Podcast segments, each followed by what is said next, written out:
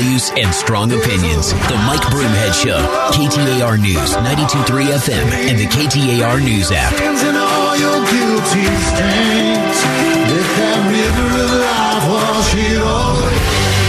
All right, you want to check that music out. I always give good advice on music. That's Mac Powell, former lead singer of Third Day. The guys are still together, but they're not touring anymore. So Mac Powell doing some solo stuff. That's his solo Christian album right there. Mac Powell, check him out. That song is called The River. Um, it is really cool. And uh, if you want to check out some great music. Um, I've been talking about the real disasters at the southern border. We continue with the politics. Now, we know that the governor is sending $95 million more worth of shipping containers. They're going to do this in one of the national forests. The federal government is saying we didn't give permission for this. So there's the political argument. That is not what I want to talk about. I have been alluding to this. I've been giving examples of this, and now they're finally writing stories about this. Here's the headline. And every one of us, every one of us should be ashamed of this headline. Multiple women rescued from human trafficking scheme after pay, after paying to cross the southern border into the U.S. Two were arrested. Two people were arrested in Tampa, Florida, in connection with a human trafficking case that began in Cuba, according to authorities. Um, these two people were arrested on multiple charges, including human trafficking and false imprisonment. Multiple women between the ages of 18 and 24 were forced into stripping and prostitution. The women had been held in two small rooms and were only allowed to out to perform sex work. They were rescued by deputies at a mall in Tampa. They were forced to work in various adult entertainment clubs in Hillsborough and Pinellas counties and never allowed to leave home without an escort. This is part of our border problem. Now you're going to say that's Cuba and it's Florida. That's the boat. That's not the southern border. And that's not true. That isn't true. This is the norm. People are spending money they don't have to come here. Why do you think people are being held in, in, drop houses? Why do you think we see that disgusting crime of people kept in drop houses? They're being held captive. And what people are being told is you owe us more money. And if you don't go into the drug trafficking trade with us, if you don't mule our drugs across the border, if you don't help us, we're going to kill you. And you may escape us. You might escape. And if you escape and you go to the police, we're going to kill every one of your family members and friends in your hometown, wherever you came from. And that's what they're told once they cross the border. And the men get forced into the gangs, into the cartels as workers to repay their debt because they owe more money for being snuck into the country. Women get forced into the sex trade. In this case, they're adults, 18 to 24. Still young, but adults, officially adults. What about the ones that are kids? Those aren't prostitutes. Those are rape victims. Now, I would say these women are victims as well, but there's a difference between adults and children.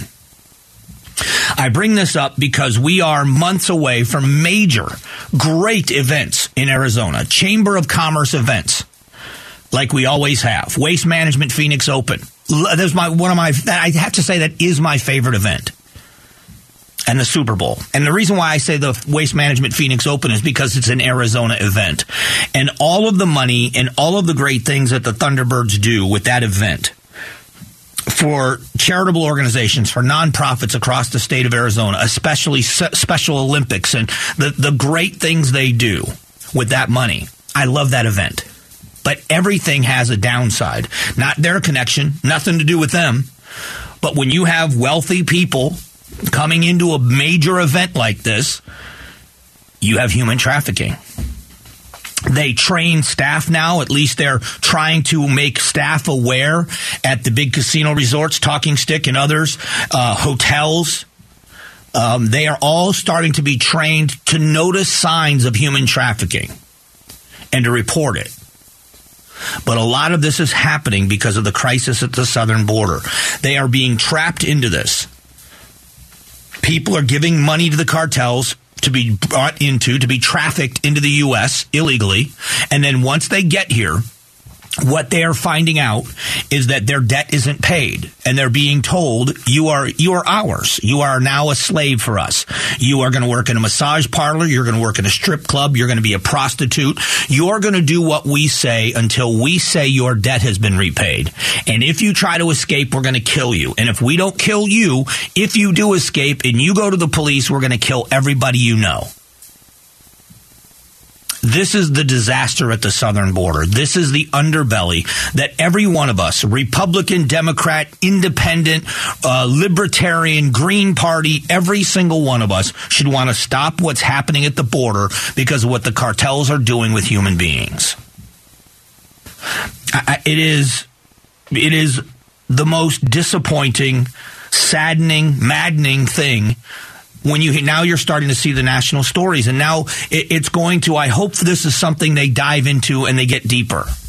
The cartels are making money hand over fist at the expense of human beings. And our federal government is doing nothing to slow it down, nothing to stop it. We're arguing about the Venezuelans and how we stop them from coming. We are arguing about people, the, um, the White House press secretary was just talking the other day about the border and saying that, you know, this is because there's financial collapse in all of these other countries. There's so much that can be done with that part of it. You know, that's the part that's frustrating. That's the, that's the headline. And what's frustrating is people coming here for a better life. They're escaping the horrible circumstances in their home countries.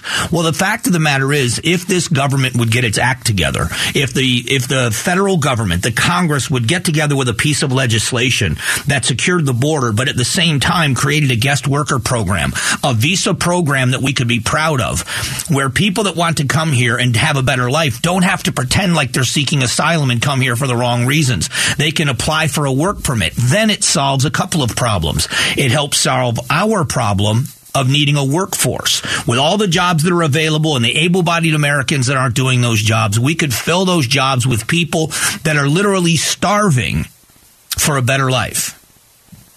It would also solve some of the economic problems in their own country where they're talking about the economic collapse because they can now send money back to support their families in these countries with economic collapse. And third, and not, not least in importance, is the relief it would give to the agents on the southern border because now they're not processing fake asylum claims anymore. They can focus more on the criminal element at the border, whether it's ports of entry or holes in structures and they can stop some of those drug mules and they can get some of these people help and get them out of the revolving door of what the cartels are doing.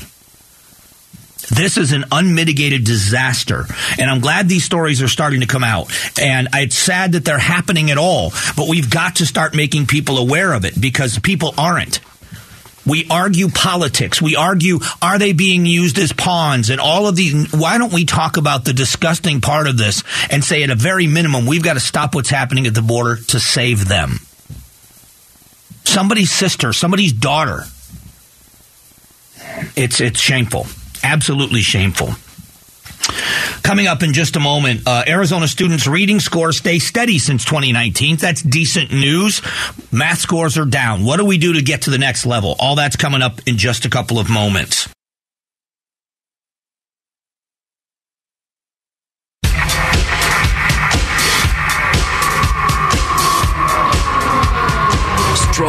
Values and strong opinions. The Mike Broomhead Show. KTAR News, 92.3 FM, and the KTAR News app. Hey, thanks for being here. Appreciate you spending some time with the show. Arizona student reading score steady since 2019. Um, I want you to hear a little bit about education. Um, uh, first, we're going to start with the White House press secretary. This is her talking about the American Rescue Plan and what it did for schools. Democrats voted for. None of, no congressional Republicans voted for that piece of legislation, which was critical to getting our economy back up, including opening up schools. So- there's the politics of all this, and I'm sorry to say it, but that's part of the politics of all of this. Um, because we understand, or at least I understand, because I saw a lot of this. The um, there are two major teachers unions in the country the NEA, the National Educators Association, and the AFT, the American Federation of Teachers. They are huge organizations and they have a big pull within the Democratic Party because they give so much money. So, to be fair, when you talk about what happens on the right side of the aisle, and everybody hates lobbyists when it's on the opposite side of things, the NRA, the National Rifle Association, is a major lobbying organization that I happen to be a member of um, because they lobby for the Second Amendment and they pour a lot of money into campaigns. They absolutely do. But there are two sides to these coins, and you got to be able to be honest about both sides because power and money breed influence. There's no doubt about that. And so when you look at the other side of the coin with these teachers unions, they give huge, uh, and I would say, I think the number is 90%. Don't hold me to that. It's around 90% of the donations that go from AFT and NEA go to Democrat candidates across this country. And it's millions and millions and millions of dollars. So there is power and influence. They were behind the school shutdowns. They were helping to write the pieces of or the rules on school shutdowns. There's no doubt that that happened with the Biden administration. Again, fact check me on these things. So were they doing what was it and trying to give everybody the benefit of the doubt were they doing what they thought was in the best interest of students when this first happened absolutely nobody knew we overreacted like everybody overreacts in a crisis. I, have talked about the AIDS epidemic and HIV. When HIV became a big issue in this world, but especially here in the United States, we overreacted out of necessity. They knew it was a bodily fluid, bloodborne illness virus. And so you had uh, police officers and, and, responding in full, uh, you know, like uh, hazmat suits at crime scenes. And there were a whole new protocol on how you clean blood from a crime scene and all these other things, how you handled an accident if you were a first responder until they they began to, re- to understand how this disease, how this virus was truly spread. Same thing happened. But once you get new information, they keep saying, follow the science, follow the science. And everybody kept screaming, hey, shutting these schools down is going to be more detrimental than it is helpful to these children. And they kept the schools closed and they kept the schools closed. So to be fair, you've got to be fair. You're going to talk about she, and if she's going to politicize, if she's going to say, hey, no Republican voted for this, and it's what helped open the schools again, in fairness, they got shut down for as long as they've been shut down because of the policies of the same White House, which were influenced by the teachers' unions. Those, those everything I just said is factual. What are we going to do about education? So um, this is uh, uh, Lynette Groves from the Mathnasium owner in Tucson was talking about math scores. Pre-pandemic, um, when we were testing kids, we were finding out that they were about a year behind typically. Now that we're testing kids this this school year, we're finding that they're at least two years behind. So that is an amazing number. And there's more out of Tucson. This also from KGUN on the test scores in Arizona. Standardized math scores declined in 42 out of 50 states for fourth graders. For eighth graders, it declined in every state except for Utah. Arizona declining for both grades. So now let's take the politics out of this of who's to blame for this and who's to blame for that. And let's talk about what we do. Now that we know that this decline in education has happened, that we see a crisis, what do you do when there's a crisis? You make sure you focus. And we have to focus. We have got to get rid of curriculum in schools that are not focused on math and reading and the basics, the core education. What is so interesting is if you now hear about kids going to, have you guys heard of traditional schools? What's a traditional school? A traditional school goes back to the basic core curriculum. And they don't deal with some of the new popular, the new math and some of the new stuff that's out there. And there are many parents that are favoring this because core curriculum says we're going to make sure they can read, we're going to make sure they can write and perform math skills. They're going to learn some science and social studies and history. And we're going to stay away from some of the other stuff that's a little more controversial that other school districts may think is necessary. But we're going to stick to the basics. And that seems to be the direction we ought to be going. If you believe there's not enough money in schools, then we have to do a better job of prioritizing how we spend the money. And if we got test scores that are low, what are we doing to get those test scores up? Our kids are truly reading, not just learning to the test, but truly learning and lear- and reading. Because what you're doing, especially with a young, when we talk about young children, elementary age children, what we are doing is preparing them to learn for the rest of their lives once they leave your classroom as an elementary school teacher, you're preparing them for the next teacher that they're going to have, and so on and so on. And when you get someone like myself who decided to get their act together much later in life than when they were much younger in life, thank God for those people that equipped me with the tools to learn. I was able to get myself back on track because I had the skills to learn. Thank God for those teachers. Thank God for those curriculums. It's what helped. Uh, in a moment, Arizona law enforcement gets a huge grant for new officers. We'll talk about that coming up in just one moment.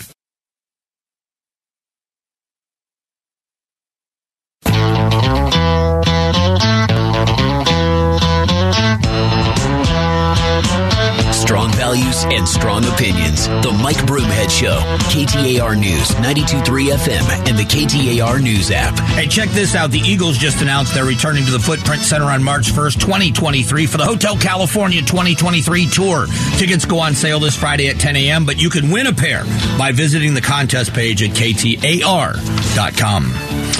So, three Arizona law enforcement agencies get over $3 million in federal grants for new officers. That is good news. The grants to Pima County, Casa Grande, and uh, Glendale are part of $139 million going to 180 agencies nationwide to hire nearly 1,000 officers. The, uh, the short staffing of police is not accidental. Um, the the uh, diminishing of police departments has a lot to do with lack of respect. Now, you you know, police officers have been dealing with this for a long time. Um, I don't know a lot about policing, but I know more than the average person because some of the agencies have been kind enough to let me behind the curtain just a little. Um, and so I have seen quite a bit because I wanted to do my homework. I have an innate respect for law enforcement because I come from a law enforcement family. My uncles, my cousins were all police officers. My youngest brother is a police officer. He's a sheriff's deputy, a captain with the sheriff's office in my hometown. And my uh, my sister-in-law, his wife is also a deputy sheriff in Lee County, Florida. So I have that background. But I wanted to learn more about policing. I've done ride-alongs in Florida with the Highway Patrol. I've ridden with you know multiple agencies in Arizona because I wanted to see how policing works from their perspective. And there are a couple of things that you have to realize. Law enforcement officers are no stranger to being um, treated poorly um, in communities. They're, they're used to that. It's not that it's a good thing, but they're used to it. They're used to when you're arresting someone that not everybody goes into custody peacefully. Not everybody gets a traffic ticket and is polite and respectful to an officer or a trooper or a deputy. They, they expect that. They know that's going to happen. They're going to arrest belligerent drunks and people that are high, and they're going to be in situations they don't want to be in. That's all going to happen. But when you start to diminish respect at the city level, when city governments, when city leadership begins to question your integrity as an agency, not as an individual that's done something wrong, but as an agency, as a profession, it, it is, it takes its toll. Minneapolis, Minnesota is where all of this started. And I will say this um, I don't think any of us saw what happened to George Floyd and weren't disgusted by what we saw.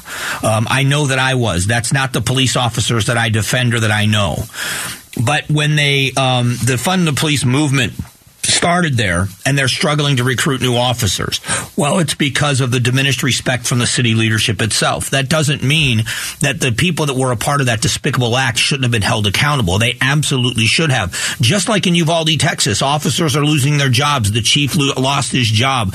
Those things should happen. Those people should not be in that industry. But to then take that out around, if you look what's happened here in Arizona, the Arizona agencies after what happened in Uvalde, Texas, every single leader in uh, that I've talked to in in policing about that topic said, you know what we did? We got our people together, we got our agency together, and we said to all of them, that is not how we will respond in Arizona. That is an unacceptable way to behave. And we've seen it. Unfortunately, we've seen it in action And when there have been situations and concerns about school settings and other active shooter situations and possible active shooter situations, we've seen Arizona law enforcement act in a way that we can be proud of. That uh, that's the stuff that we all should know. But there's another element to this. Uh, in in Pennsylvania, Pennsylvania House Committee releases a scathing report on the Philadelphia DA named Krasner and holds off on recommending impeachment. But they are saying that they are not doing their jobs. There are a couple of stories that I found to be part of the problem and yet a little bit humorous. Uh, the first one, um, and and and kudos to uh, producer Julia for finding these. As subway crime soars, the MTA that's the transit authority, pushes to ban certain criminals from the transit system. As subway crimes continue to soar, the Metropolitan Transit Authority is urging judges and district attorneys to help ban certain criminals from the transit system. The chairman said that anyone that, that uh, to enforce an existing ban on people convicted of sex crimes on the system, of assaulting transit employees, which hasn't used up to date, and expand the law down the road. So they want to ban criminals from the transit system. Now, the reason why I find that a little bit humorous is that's like a gun ban. You know, until they get caught doing something wrong again, what's going to keep them off the subway? Number one. But number two, if these people are so dangerous that you have to uh, segregate them from society in many ways, why are they on the street? We've talked about sex crimes before. I, I, I am someone that believes in second chances. Uh, I do believe in redemption. But when you talk about the recidivism rate of sex crimes, sex criminals, and someone that the courts know are still dangerous to reoffend, and so dangerous that when they move into your neighborhood, your neighborhood gets a mailer saying they live in your area, your zip code, your neighborhood. When that happens, you got to start questioning the justice system. If this person is so dangerous that they're has to be notification that they live in your area. If this person is so dangerous that you want to ban them from being able to ride the subway, what are they doing out on the streets? That that's not someone who's been rehabilitated. That is not someone that's that has been able to change their ways. That's someone that has served a specific sentence for a crime. But now you got to wait till they reoffend and they hurt somebody else before you block them up. This is what's frustrating to law enforcement. Um, there is a new law in in, uh, in Illinois being proposed where people are saying it's going to cause anarchy. They're talking about it spiraling out of control in Chicago. Um, the Illinois Safety, Accountability, Fairness, and Equity today, SAFE T, um, the word SAFE and the letter T Act, changes multiple parts of the Illinois justice system with provisions like ending cash bail, limiting how flights uh, determine whether defendants are flight risks, and how defendants under electronic monitoring to leave home for 48 hours before they can be charged with escape. Are you kidding me? So, this is why people are furious. This is why people are furious. Here's a story a man who sold a gun to a British national who used the weapon to take four people hostage in a Texas synagogue in January was sentenced Monday to nearly eight years in prison. The man who had previously been convicted of aggravated assault with a deadly weapon pleaded guilty in June to being a felon in possession of a firearm. So these are the ways, that's a way you punish a crime. If you are someone and the Phoenix Police Department has got a very big push right now in conjunction with federal authorities at the ATF, where they are actively trying to find people out there that are selling and dealing in firearms.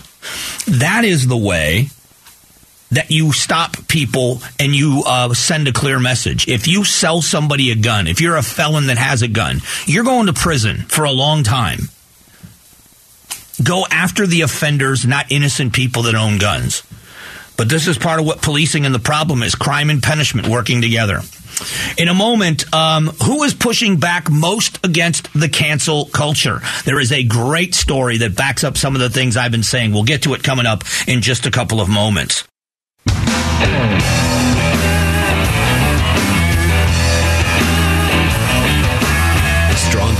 And strong opinions. The Mike Broomhead Show, KTAR News, 92.3 FM, and the KTAR News app.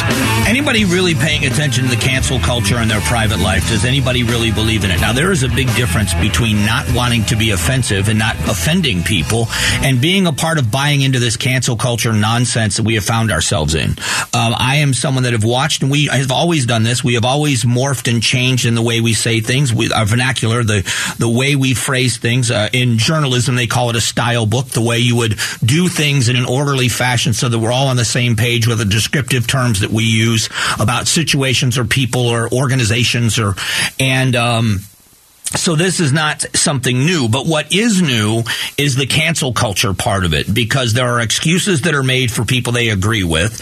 And if you do something that they don't like, um, I'll give you a couple of examples. I have said for a long time that it's going to be stand up comedy that saves us from the cancel culture, and it saves the First Amendment. Um, uh, specifically, guys like Dave Chappelle or or uh, a Bill Burr, um, Ricky Gervais is another one who was very outspoken against the cancel culture and actually pushes back to be brilliantly funny but cutting at the same time.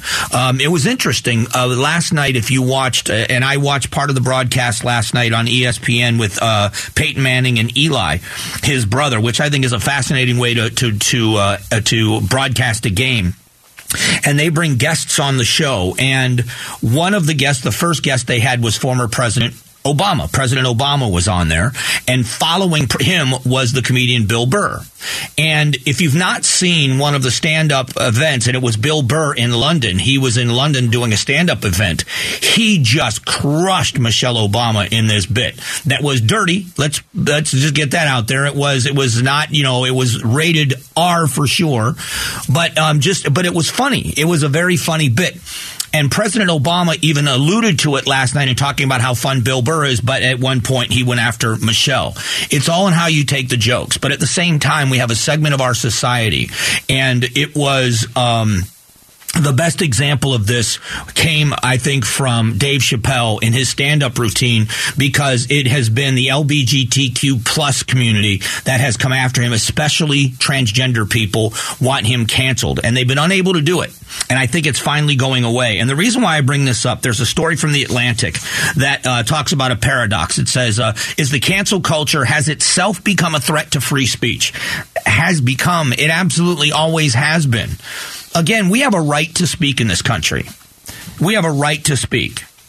And just because you don't like it doesn't mean I should be locked up for saying it. But the cancel culture goes after you, you making a living. When Dave Chappelle cracks jokes about everybody, he cracked jokes about Mike Pence, he cracks jokes about Republicans, Democrats, white people, black people, Asian people. He's married to an Asian woman. He cracks all kinds of jokes about everybody. When he goes after the trans community, they want him canceled. They want him to lose his career. And they've done it to other people where they absolutely lose their careers. And sometimes it's people that said things when the culture was completely different 15 or 20 years ago. I've said this so many times. Growing up as I did a child in the 70s, and I'm not calling any of this right or wrong. I was born in 1967. In the early 1970s and beyond that, the most popular and funniest television show on the air was a show called All in the Family. And it was about an old white guy named Archie Bunker who was a sexist, misogynist, racist, homophobic guy that you loved. Now, that doesn't make sense to a lot of you in this generation. Doesn't make any sense to you but he called his told his wife to dummy up, go get me a beer. Called her a dingbat. Um, uh, he had black neighbors. That spinoff show was called The Jeffersons, and he was racist. He was homophobic. There was actually a transvestite at one point in the show that was a regular on the show. Um, but he ended up being this lovable guy that wanted to do the right thing. He just happened to be a middle aged white guy in the 1970s. Funniest show on television. Couldn't even air it now. The only way you can air a show like that now is if you animate it. Family Guy can say whatever they want. But you couldn't put a show like that on TV. But in the 1970s, what you didn't do was sexualize things you know, go back a little further, and you had the I Love Lucy show. They slept in twin beds. They had a, they had a night table between the beds. Um, you didn't see couples sleeping in the same bed. Never mind nudity or overt sexuality. Now that's all there is. The culture is just different now than it was then. You could have never aired any of these TV shows from now in the 1970s. They would have pulled them off the air and arrested people for trying to put that kind of sexuality on television. And now, if you tried to air Archie Bunker and the All in the Family show as a primetime television show, they would pull you off the air and cancel you. We have got to stop taking culture, this, this idea that we're going to take what was culturally appropriate at one time and we're going to try to plug it into where we are now. But the cancel culture that wants to say, okay, that's funny, but that's not funny. You can make fun of these people, but you can't make fun of those people. If you make fun of those people, we are going to go out and we are going to take your career away. We're going to comb through. You want to run for office? We're going to go through every tweet you've ever sent and we're going to see if we can find something inappropriate and we're going to eliminate any chance you have at public office. If you're going to, if you're going to host the Emmys, are you going to host the Grammys? You're going to host an award show. We're going to comb through every tweet you've ever sent out, every picture you've ever posted, every Halloween costume you've ever worn. And if you've ever done anything that we deem inappropriate now, we're going to cancel you for what you did 10 or 15 years ago. And stand up comedy. Those are the people that are saying, nope, not paying attention anymore, and they're winning. They're defeating the cancel culture. I say thank God. I'm glad. Chris Rock and Dave Chappelle are coming here to the Valley, and I hope it's sold out shows. I hope they sell out, and they should. Coming up just after 10 o'clock, uh, we speak with Blake Masters, GOP candidate for the United States Senate, and a big event they had last night. Is he closing the gap? We'll talk about it in a moment.